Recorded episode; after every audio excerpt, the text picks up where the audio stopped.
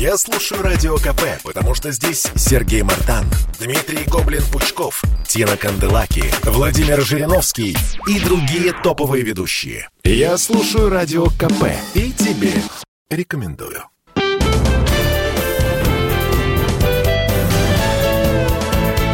Гость в студии. И это прямой эфир радио «Комсомольская правда». Мы действительно встречаем гостей в студии. У нас сегодня в гостях э, руководитель Департамента культурного наследия Алексей Емельянов. Алексей Александрович, здравствуйте. Рад, Доброе- рады доброе вас утро. при- приветствовать. Да, И. Ел- да, меня зовут Михаил Антонов, здесь Елена Попова, руководитель московского отдела Доброе утро. «Комсомольской правды». Мы сегодня будем говорить о многом. Давайте начнем с, реставра- с реставрации знаковых зна- зданий. Тем более цыплят по осени считают. Вот осень и наступила. Что в этом году? Год пандемический, год сложный был. И тем не менее, что приостановлено, что продолжается, что уже сделано? Добрый день, дорогие друзья. Всегда с удовольствием прихожу к вам в гости. И сегодня, опять же, с удовольствием расскажу о реставрационных работах в Москве. Эм, Мы с вами прекрасно знаем, что Москва – это динамичный, быстро меняющийся город, один из крупнейших городов мира, но при этом, при этом Москва исторический город, на территории которого расположено более 8 тысяч объектов культурного наследия. И на протяжении последних 11 лет сохранение культурного наследия – один из приоритетов э, политики и правительства Москвы. За последние 11 лет в городе отреставрировано э, более полторы тысячи зданий памятников, если быть точным, 1654. Каждый год количество этих объектов отреставрированных, сохраненных, приведенных в порядок увеличивается как минимум на 100. Эм, Да, действительно, непростой год был прошлый, 2020, непростой был нынешний год, 2021. Конечно, если цыплят-то считают по осени, то, в принципе, сейчас еще реставрационный сезон идет. И, конечно, итоги года мы подводим уже где-то в конце ноября, в начале декабря, когда заканчивается реставрационный сезон. А, Проводится наш традиционный конкурс «Московская реставрация», выбирающая лучшие проекты. Но я могу уверенно сказать, что итоги прошлого года предварительные, не скажу итоги, но ход работ реставрационных в 2021 году, ну, хочу сказать, что 2021 год будет не менее интересный, чем предыдущий. Ну, Уже сегодня более 100 объектов культурного наследия реставрация находится в завершающей стадии. Планы приходится менять Вот. какие-то вот э, намеченные или нет? Вы знаете, предел- честно говоря, Да. нам удалось приспособиться, удалось приспособиться реставрационной отрасли к таким непростым ам, условиям, ам, в которых все мы жили и прошлый год, и начало этого года. Ну, слава богу, что вот наши планы, а наши планы, в принципе, реализуются в полном объеме, об этом можно уверенно сказать. Если говорить про примеры, Мгм. про примеры реставрационных работ уже текущего 2021 года, Эм, Вот не люблю слово знаковые объекты там, для Москвы, потому что любое здание памятник, любой объект культурного наследия из 8 тысяч, он поэтому и памятник, потому что уникальный, подлинный для истории нашей Москвы или даже нашей страны, если он федерального значения. Ну вот примеры реставрационных работ 2021 года. Российская государственная библиотека или Ленинка.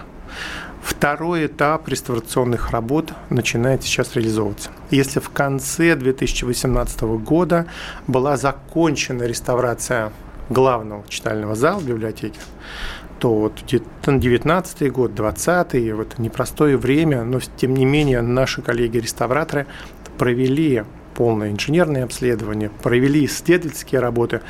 И сейчас в реставрацию у нас входят а, мраморная, центральная мраморная лестница, входная группа, читальные залы периодических изданий, еще там ряд объектов. Но кроме вот эм, этих элементов, кроме этого предмета охраны, то, что я сказал, лично для меня очень важно, что в ближайшее время начнутся противарийные работы по скульптурам, украшающим фасад Ленинской библиотеки. Мы все знаем, эм, обращали внимание, 22 скульптуры установлены в 30-х годах 22 скульптуры по тематике социалистическая жизнь и наука, что ли, знания и знания. Социалистический труд и знания. Они находятся в аварийном техническом состоянии. Вот в 2021, непростом 2021 году завершен, разрешена разработка проекта противоаварийных работ, и противоаварийные работы должны начаться уже в следующем году, а это значит, что в следующем году мы снимем аварийные состояния этих скульптур, а дальше полномасштабная реставрация вернет их к жизни, они будут украшать самый центр нашего города и самую известную российскую библиотеку. Если говорить про другие объекты, это стоит отметить гимназию Медведников, гимназию Ивана Александра Медведников в Староконюшенном переулке. Одна из старейших дошколь, э, школьных учебных заведений нашего города. 2019, 2020, 2021 год, ну вот буквально неделю назад дети пошли в эту школу. Кроме непростых работ по реставрации, можете себе представить, что приспособить здание начала 20 века под современные требования по пожарной безопасности, в целом по безопасности, по вентиляции, по кондиционированию. Ну, такая сложная задача, честно говоря, даже не ожидал, что это будет так непросто, но удалось реализовать. Слава богу, дети пошли учиться. Эм, вот такой у нас опыт, конечно, был. Из ну, все-таки скажу про знаковые объекты. Тут без них никуда не деться. Это Ильинский сквер, памятник героям Плевны. Тоже реставрационные работы у нас проводились и в прошлом году, и в этом году, и в конце текущего года реставрация этого объекта будет завершена. Ну, я вот так начал как чиновник, с цифр, с фактов, с отчетом, как будто там на правительстве Москвы отчитываюсь. Ну, по моему личному мнению, самое главное, что я вот чувствую, вижу, что внимание москвичей к сохранению культурного наследия. Вот, например, а, в прошлом году мы завершили реставрационные работы по фасадам ну, можно сказать, самого шоколадного памятника Москвы. Это здание жилого дома Абрикосовых, Малая Красносельская улица, все мы знаем, возьмешь любую конфету Бабаевской кондитерской фабрики, перевернешь, и будет это да, здание. там это здание. И мы все привыкли к тому, что оно красно-кирпичное.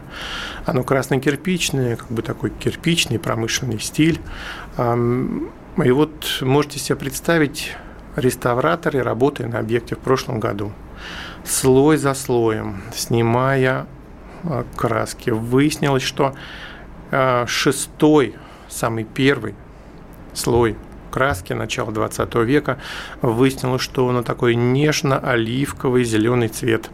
А, настоящий модерновый объект. Он совсем по-другому заиграл. Кто же его в красный-то тогда превратил? Вы знаете, он был и, и сине-красным, и почти черным, и чуть-чуть розовым, каким только он не был, но исторически по проекту, по проекту для абрикосовых он был такой нежно-оливковый, модерновый. Реставраторы вернули подлинный цвет, это удивительная находка, и мы вот к своему стыду не сразу как-то не решили об этом не рассказывать. Ну, работа и работа, выполнили, пошли дальше вал вопросов, шквал замечаний. Ну, слушайте, мол, ребята придумали. Зачем да, вы его Зачем это? Да? Да. Рассказали, это? пояснили, многие удивились, кто-то хмыкнул, все равно не поверил. Но, тем не менее, по этому интересу к реставрационной отрасли, к результатам я вижу, что мы работаем не зря. И, ну, может быть, кого-то из моих коллег такой вот напор, такие вопросы удивляют, кого-то раздражают. Но я считаю, это знак того, что вот э, э, мне кажется, что, может быть, 12-15 лет назад перекрасили, люди проходили бы мимо и, мол, ну, сделали, сделали. Кто там что сделал, не сломали, слава богу. Оттенок меняется, сразу расскажите, поясните. И изменился цвет так радикально. Ну, как-то так. Ну, то есть не зря мы работаем, то действительно, как мы любим говорить, эм, и то есть вот эти слова, что москвичам не безразличен облик, москвичам не безразлична тематика сохранения культурного наследия, вот он на деле. Но при этом мы деле. понимаем, что всем понравиться нельзя. Ну, на мы же, что называется, за правду, правильно? Мы же, да. как вы сказали говорите, Алексей Александрович, облик, правду, да. говоря про название, про надпись на микрофоне. Вот, поэтому, да, действительно, вот мы восстановили и гордимся своей работой. Кроме того, если в прошлом году на этом небольшом шоколадном памятнике проводились внешние работы, то сейчас у нас там новые находки, новые находки уже в интерьерах. Просто удивительной красоты плафон в одном из центральных залов был закрашен, был за поздними такими, скажу, поделками был закрыт реставрационные работы завершены, скоро будет монтаж его на место. Уникальное витражное окно в этом же здании тоже реставрация идет. И опять же, что для меня очень важно, что в конце 2022 года планируется, что реставрация закончится, и в этом здании на Красносельской будет э, общественное пространство. Либо это будет помещение для детей, для истории кондитерской фабрики или истории шоколада, либо будет одно из помещений музея, но тем не менее максимальный доступ к этому объекту будет обеспечен. И ну, в следующем году уже будет, да? Да, в следующем угу. году. В следующем году. Начало разговора положено, а вот дальше уже будут такие вопросы. Э, за вводную часть спасибо. Мы продолжим буквально через несколько минут. Руководитель Департамента культурного наследия Москвы у нас сегодня в гостях Алексей Емельянов. Ваше сообщение 8967 200 ровно 9702. Гость в студии. Каждый понедельник на Радио КП. Десант здравого смысла в лице Дмитрия Гоблина-Пучкова и Наданы Фридрихсон борется с бардаком окружающего мира и смеется в лицо опасности. Давно хотела вас спросить, какой у вас самый любимый мем последних двух месяцев? Их, по-моему, такое количество, что их даже запомнить невозможно. А вас не заразил этот мем? Вы рыбов продаете, нет, показываем. Красивый. Смешной. Вот. Ну что, давайте попробуем этот мем. Дмитрий Юрьевич, Зеленский отчет начал. Значит, Крым собирается куда-то тащить. Ну, если он собирается, то, как говорится, тащилка еще не отросла. Слушайте «Гоблина» и «Натану» каждый понедельник в 7 часов вечера по московскому времени на радио «Комсомольская правда».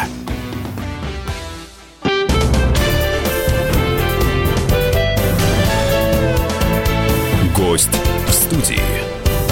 Продолжаем разговор. Алексей Емельянов, руководитель Департамента культурного наследия Москвы. У нас в прямом эфире Елена Попова, руководитель Московского отдела «Комсомольской правды», и я, Михаил Антонов. Задаем вопросы, Алексей Александрович. Алексей Александрович, ну вот мы начали разговор про реставрацию в Москве различных исторических объектов, но в основном это, конечно, каменные здания. Но, как это ни странно, Москва, которая и горела много раз, и перестраивалась, все равно сохранила э, деревянные, деревянные дома. Я не знаю, есть ли какие-то официальные цифры, сколько их сейчас существует. А, ну, где-то в фейсбуках, в соцсетях называют порядка 500, вот те же активисты. Угу. Что сейчас с ним происходит? Понятно, что многие находятся в частной собственности дома, но вот как-то вы следите за ними? Есть какая-то, может, программа отдельная по сохранению угу. вот этого деревянного наследия, деревянной Москвы? Вы знаете, ну вот очень многие в этом уверены, что и действительно, это же правда, что Москва несколько раз сгорала дотла, и пожар 1812 года, и в целом большие были утраты в разные периоды истории нашей страны. И многие в этом уверены, что деревянных зданий в историческом центре Москвы фактически не осталось, а то, что не осталось, буквально там на днях под ковшом экскаватора погибнет. В прошлом году одно из международных исследовательских агентств, мы к теме этого исследования еще сегодня вернемся, проводило исследование состояния исторической застройки и памятников в европейских столицах. Выяснилось, что Москва по сохранности деревянных зданий лидер в Европе. Лидер в Европе. Э, мы оставили позади себя и Париж, и Вену, и Рим, и, насколько я помню, даже Лондон. В целом, если вот по деревянным зданиям мы лидер, то по количеству охраняемых зданий в среди, опять же, европейских столиц мы на втором месте после Лондона. Мы в части охраняемых зданий 18-19 веков опередили, опять же, и Париж, и Рим, чуть и Берлин, вот, а на втором месте после Лондона находимся. Что касается деревянных зданий памятников, у нас порядка 70 объектов под государственной охраной, деревянных зданий. Каждое здание у нас на особом счету. И что для меня очень важно, что и список охраняемых зданий, памятников деревянных у нас каждый год пополняется. Например, в прошлом году э, очень красивое резное здание на улице Гастелла, Гастелла 5, а, так называемый дом купца Страхова, взяли мы под государственную охрану. В позапрошлом году очень интересный деревянный особнячок дом купца Виноградова у нас попал в список памятников. Мы его включили и э, планируем, что реставрационные работы в следующем году там начнутся.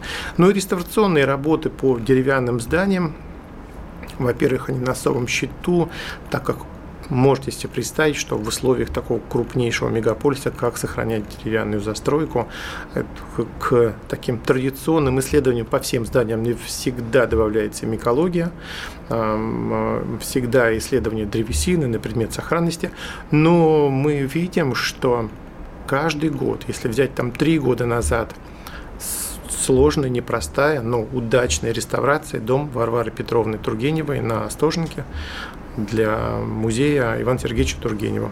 Реставрация была завершена в позапрошлом году. Сытинский переулок, дом Сытина, деревянный дом допожарный, удивительной сохранности. Дом реставрации была завершена. Если говорить про 2021 год, например, Бурденко 23, деревянный домик, так называемый дом Полибина, а если быть точным, дом Гавриила Алексеевича Полибина, одного из чиновников Московской межевой канцелярии. Планируется, что внешние работы по фасаду будут закончены в этом году, а его реставрация и приспособление интерьерной части будет продолжена и завершена к осени 2022 года. И вот в целом, если говорить про деревянные дома, конечно, это особенность Москвы. И мы видим, что а вот это лидерство, лидерство среди сохраненных зданий, в первую очередь памятников, мы очень постараемся удержать и очень этим дорожим. Ну, тогда я сейчас буду, может быть, не, не самые удобные вопросы задавать, а почему неудобные? Потому что э, вы э, руководитель департамента культурного наследия, я сейчас про частных инвесторов буду говорить. Потому что для многих людей, и некоторые начинают писать, вот, тратятся деньги и так далее. Иногда это все, значит, в лесах стоит, и, и, и непонятно зачем. Давайте мы отдадим эти исторические здания, у нас много людей с деньгами. Давайте мы им отдадим эти здания в аренду. И пусть они, ну, возьмут дом Вахрушина, да, главное, чтобы внутри фитнес-клуба не было и несущие стены не сняли. И будут они владельцы этого музея, будут они его поддерживать, холить, лелеять и реставрировать на свои деньги, а не Москва на московские, значит, на не, не московскую казну. Вот, отдадим им а, и в Подмосковье же действует такая программа, там с усадьбами это связано. Почему бы в Москве такое не применить? Есть такие разговоры, и, и как вы к этому относитесь? Взять и передать действительно ну, какое-нибудь знаковое здание, тот же самый дом абрикосов. Вот завтра придет человек с чемоданом денег и скажет, обожаю, я вырос здесь, вот в этом дворе, дайте мне, вот. У меня там будет офис просто. А здание будет вот, вот историческое наследие. Будем поддерживать этот прекрасный оливковый цвет на здании. Угу. Что скажете? Ну, давайте, наверное, начнем с, э, а, с музея Бахрушина, театрального музея Бахрушина. И, разумеется, хочу сразу всех успокоить, что никакой передачи ни зданий музея, ни этого комплекса, ни самого музея в частные руки речи не идет реставрация и приспособление этого объекта исключительно под музейные цели, э, насколько я знаю, находится в завершающей стадии. И слава богу, театральный музей с прекрасным коллективом, с прекрасной экспозицией будет на этом месте радовать и москвичей, и гостей нашего любимого города. Это во-первых. Во-вторых, хочу обратить ваше внимание, что жилой дом Абрикосовых на Малой Красносельской улице уже лет 30 находится в частных руках. Вот так. И что реставрация его проходит исключительно за деньги его собственника.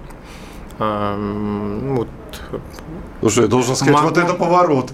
Могу ошибиться, могу ошибиться с эм, названием, ну, то есть вот кондитерского концерна, угу. вот правоприемников Бабаевской Бабаев. фабрики угу. и так далее и тому подобное.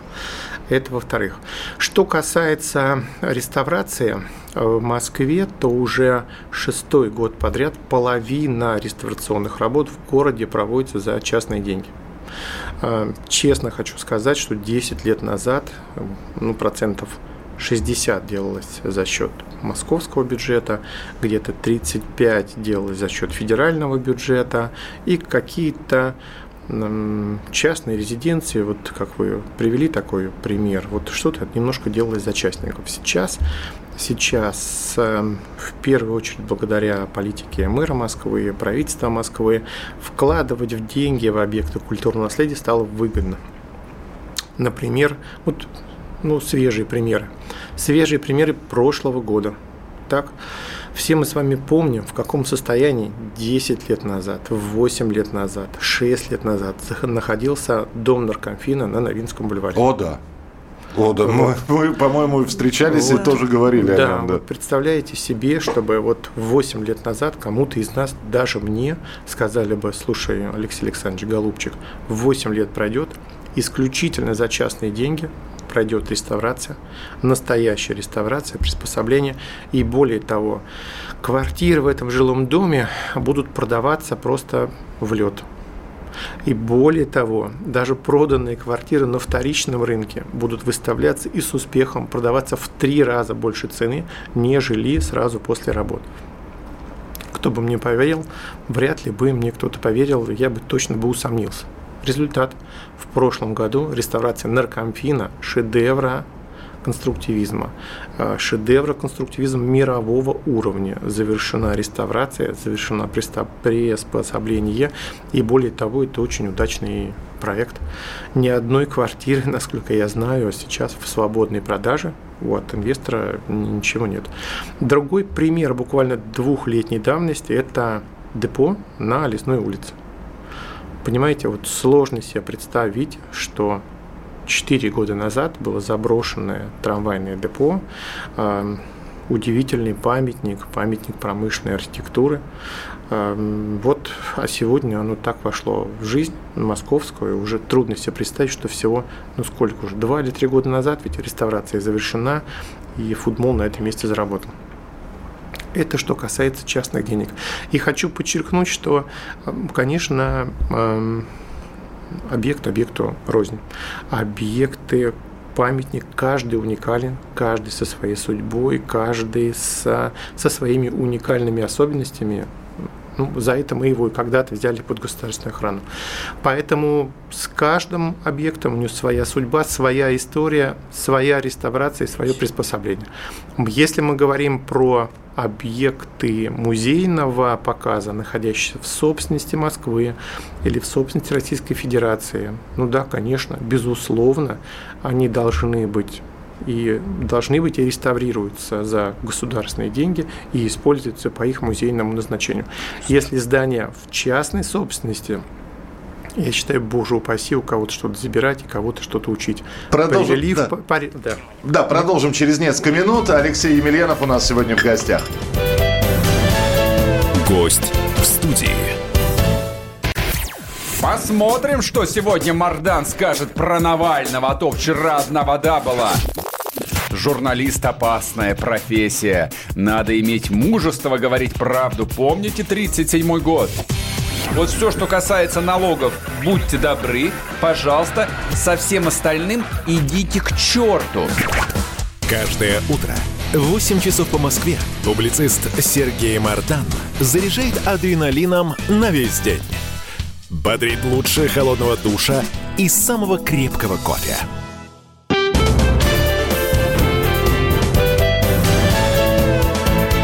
Гость в студии. А у нас в прямом эфире Алексей Емельянов, руководитель Департамента культурного наследия Москвы. Здесь Елена Попова, я Михаил Антонов. Продолжаем э, Алексея Александровича расспрашивать о реставрационных работах, о э, исторических, культурных, знаковых зданиях в Москве. И чтобы завершить э, разговор по поводу частных арендаторов зданий культурного наследия, вопрос, который просто напрашивается. Все это здорово, и с музеями, если все понятно, понятно, с библиотекой, с российской все понятно. Я туда могу войти, я туда могу посмотреть. Но есть здания, э, куда, э, где, которые находятся в частных владениях, они являются э, зданиями с культурного наследия. Я могу туда зайти, посмотреть, сфотографировать. Или меня могут не пустить, потому что, товарищи, частная собственность. До свидания. Очень Спасибо за вопрос. Ну вот представьте, а, поставьте себя на место собственника какого-то объекта. А, понимаете, вот вы приходите, стучитесь в дверь, вечером или ночью или скажете, вот я хочу посмотреть. Э, ну, действительно, собственника объекта можно понять, можно понять, когда он удивится, если вы вдруг внезапно придете в гости. Но, тем не менее, доступ к объектам культурного наследия, э, доступ к культурному наследию, культурному достоянию – это право, закрепленное в федеральном законе о культурном наследии, в нашем 73-м законе. И поэтому каждом охранном обязательстве тот самый документ, который получает от департамента любой собственник и пользователь объекта, прописывается необходимость доступа туда граждан. Другое дело, что в этом охранном обязательстве мы прописываем и э, условия доступа. График, там, количество экскурсий, количество, э, что вот, такое сложное понятие, как организация доступа то есть дни, часы. Ну, регламент. А, регламент, да, количество людей в группе, количество групп возможных для посещения. А чтобы еще больше это поставить, что называется, в рамки и организовать, у нас в Москве в 2021 году уже 21 раз проходят дни исторического и культурного наследия. В 2001 году первый раз у нас было только два дня, это 18 апреля и 18 мая. 18 апреля – Международный день охраны памятников, 18 мая – Международный день музеев. И мы в эти дни, в 2001 году, ну, тогда еще в ручном режиме обзвонили всех возможных и городские организации, и организации, где доступ в ограничен как-то, как-то в ручном режиме организовали. Но вот каждый год мы стараемся расширить эти дни, мы стараемся придумать все больше экскурсий, все больше объектов открыть.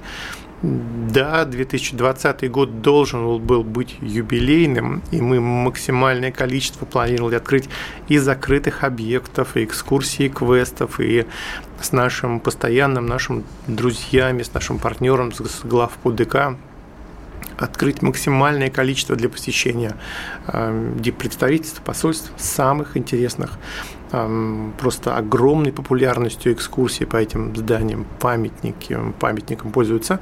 Но 2020 год пандемийный немножко эти планы нам подрезал.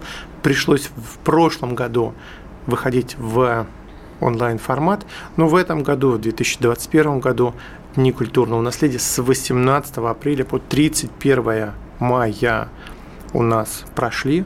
108 объектов вот со сложным доступом зданий, находящихся в частной собственности, в, для организованных экскурсий, согласовали с пользователем. А, мы таких экскурсий 108 объектов. Если мне память не изменяет, более 200-237 экскурсий провели в эти дни. И в целом дни исторического культурного наследия у нас посетили 137 тысяч желающих. Да, это очень весомое цифра. Народ в прошлом году засиделся дома, хотя мы постарались сделать нашу онлайн-программу. 137 тысяч? С 18 апреля по 31 мая. Полтора месяца. Да, солидно. Полтора месяца, полтора месяца. Да, эм, безусловно, все наши экскурсии, все наши мероприятия проводились со всеми нормами, в масках, в перчатках, с ограничением по количеству желающих, э, ну, то есть со всеми, исполняя все нормы там Роспотребнадзора. А, ну, вот такая цифра у нас получилась. Это значит, опять же, то, что я говорил в самом начале, что культурное наследие для москвичей очень важно. Да, интерес огромный. Очень важно, и не зря мы столько сил, мы, город, э, на это тратим. Алексей Александрович, э, я вот обратила в последнее время, очень часто появляются сообщения о реставрации храмов. Mm. Это какая-то программа начала работать отдельно или просто это совпадение такое? Ну, конечно же, это никакое не совпадение. Очень здорово, что вы на это обратили внимание. Опять же, за последние 11 лет мы огромные мы, это город, в первую очередь правительство Москвы, уделяем работе с религиозными объектами. С религиозными объектами, подчеркну, разных концессий. И в рамках этой программы у нас 127 зданий, памятников э, религиозного назначения включены в различные программы. Это и программа «Культура Москвы», там, где город напрямую является заказчиком э, работы по объектам. Это и целевые субсидии религиозным организациям, э, и городская программа субсидий, очень действенный механизм, в рамках которой мы порядка более 50 объектов у нас включены так или иначе в работу. если говорить про э, результаты, про результаты, то пойдем по улице Петровка, зайдем в Высокопетровский монастырь, обратим внимание на выходящую на улицу Петровку колокольню, вспомним, что это колокольня, первая колокольня в нашем городе, э, сочетающая в себе и въезд в монастырь, и храм, и непосредственно звонница позапрошлом году реставрационные работы завершены. Зайдем на территорию Высокого Петровского монастыря, увидим один из древнейших соборов Москвы, церковь, церковь митрополита Петра, тоже реставрационные работы закончены. Опять же, обратимся, посмотрим вокруг монастыря, увидим, что реставрационные работы по городской программе субсидий там идут. Зайдем на улицу Ильинка, увидим храм, один из древнейших, опять же, храмов. Видим, что реставрационные работы сейчас там начинаются. Зайдем в Донской монастырь, увидим, что начинаются реставрационные работы по Большому собору Донского монастыря. Несколько лет назад завершены реставрационные работы по Малому собору Донского монастыря. Увидим, что в лесах у нас сейчас большинство стен и башен, ранее находящихся в аварийном техническом состоянии. Ну, мы, это что касается Русской Православной Церкви, но мы не забываем и про другие концессии. Выдана субсидия целевая, эм, если пройти, проехать по Бауманской улице, мы очень большую тревогу у нас эм, вызывала такая небольшая колокольня, выходящая на Бауманскую улицу, в аварийном состоянии находящаяся. Вот целевая субсидия нашей Старообрядческой церкви выдана на приведение ее в порядок. Или, например, католический костел на Лубянке, на Лубянке, тоже интереснейшее здание такой классической архитектуры, в позапрошлом году полностью приведено в порядок благодаря городской программе субсидий. То есть это наша цель, одна из наших целей по сохранению памятников религиозного назначения. И опять же, это и город там является и заказчиком, и выдаются целевые субсидии, и, соответственно, городская программа субсидий, когда непосредственно приход получает какие-то деньги на приведение своего памятника в, в порядок. Что говоря, говоря про перспективы, хочется отметить, особенно отметить, что храм э, в Филях потрясающая Нарышкинская барокко, просто жемчужина Москвы, жемчужина Юго-Запада. мэром Москвы принято решение о выделении целевой субсидии на производство там реставрационных работ. Эм, это если говорить про перспективы и про настоящие жемчужины и жемчужин. У нас полторы минуты, я постараюсь очень коротко задать вопрос. Но мы знаем, да, сейчас э, ваш рассказ э, сталкивается, причем с суровой реальностью. Подорожание строительных материалов, увеличение сметы на э, реставрационные работы. И вот когда вам приносят измененную смету, а у вас ручка в руках, и вам нужно либо продолжаем работы, либо э, приостанавливаем реставрационные работы до лучших времен. По-разному приходится. Я не знаю ни одного объекта реставрационных работ в Москве, которые бы по экономическим причинам были остановлены за последние 10 лет. Город, правительство Москвы старается находить, старается и находит ресурсы для работ по культурному наследию. И цифры, цифры говорят сами за себя. Опять же, вот исследования, проводимое независимым международным исследовательским концерном, говорит о том, что Москва лидер по бюджетным инвестициям в сохранение культурного наследия. Продолжим, да, тогда разговор буквально через несколько минут. Еще раз напомню, руководитель Департамента культурного наследия Москвы Алексей Емельянов у нас в эфире, Елена Попова и я, Михаил Антонов. Присылайте, пожалуйста, свои сообщения. Я вижу, что они поступают. 8 9 6 7 200 ровно 9702. Вайбер, WhatsApp, Telegram. 8 9 6 7 200 ровно 9702. Продолжим через несколько минут. Гость в студии. Было такое? Было. Кричевский говорил об этом? Сбылось? Сбылось. Вопросы? Единственный человек, который может зажигательно рассказывать про банковский сектор и потребительскую корзину – рок-звезда от мира экономики Никита Кричевский. Ну, я же не могу сам про себя рассказывать, какой я хороший. Он разбирается в мировых трендах, строит прогнозы и знает, что надо делать. По средам – 6 часов вечера по московскому времени. Слушайте «Экономику» с Никитой Кричевским. На радио «Комсомольская правда».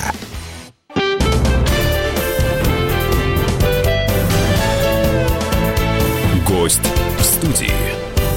Ну и финальная часть нашего разговора с Алексеем Емельяновым, руководителем Департамента культурного наследия Москвы. Мы про финансирование начали говорить, и э, а ведь уже финансирование на следующий год, э, планы, сметы составляются все, Алексей Александрович? Да, сохраняется, как я уже подчеркнул, э, мэр Москвы, правительство Москвы, э, тематики, тематика сохранения культурного наследия в городе – это один из приоритетов. И цифры, цифры, цифры и результаты сравнения бюджетного финансирования – сохранение памятников в Москве и сравнение с крупнейшими европейскими столицами говорят сами за себя. Если в Москве за последние 10 лет на сохранение культурного наследия было потрачено порядка а, чуть меньше полутора миллиардов евро, 1,4 миллиарда евро. Это в два раза больше, чем в Париже, и в три раза, это, это в два раза больше, чем в Париже, и в три раза больше, чем в Риме.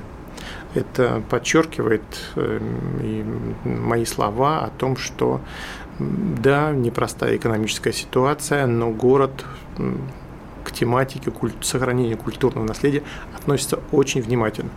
И еще раз хотел бы подчеркнуть, что э, для меня лично очень важно, что каждый второй памятник в городе на протяжении последних пяти лет, какая бы сложная экономическая ситуация ни была, реставрируется за деньги частных инвесторов. То есть не потому, что в городе стали меньше относиться к культурному наследию, вот это сравнение, оно говорит само за себя, а и частники, кем-то любимые, кем-то нелюбимые, активно включаются в сохранение зданий, находящихся в своей собственности, и я считаю это очень здорово. Вы вот говорили про дом Абрикосова, про уникальный светильник, который был обнаружен, который за, за, залепили, застроили. Mm-hmm. За... Но ведь так всегда бывает. Реставрационные работы сколько раз, сколько, сколько заметок было в газетах. Нашли э, древний подклет, а в подклете в этом э, предметы быта там, купцов 19 века. Нашли, э, ну это же мечта детства, да, на, начать копать и найти клад. И про археология, культурное наследие, все это пересекается. Находки, артефакты были ли какие-нибудь любопытные, интересные?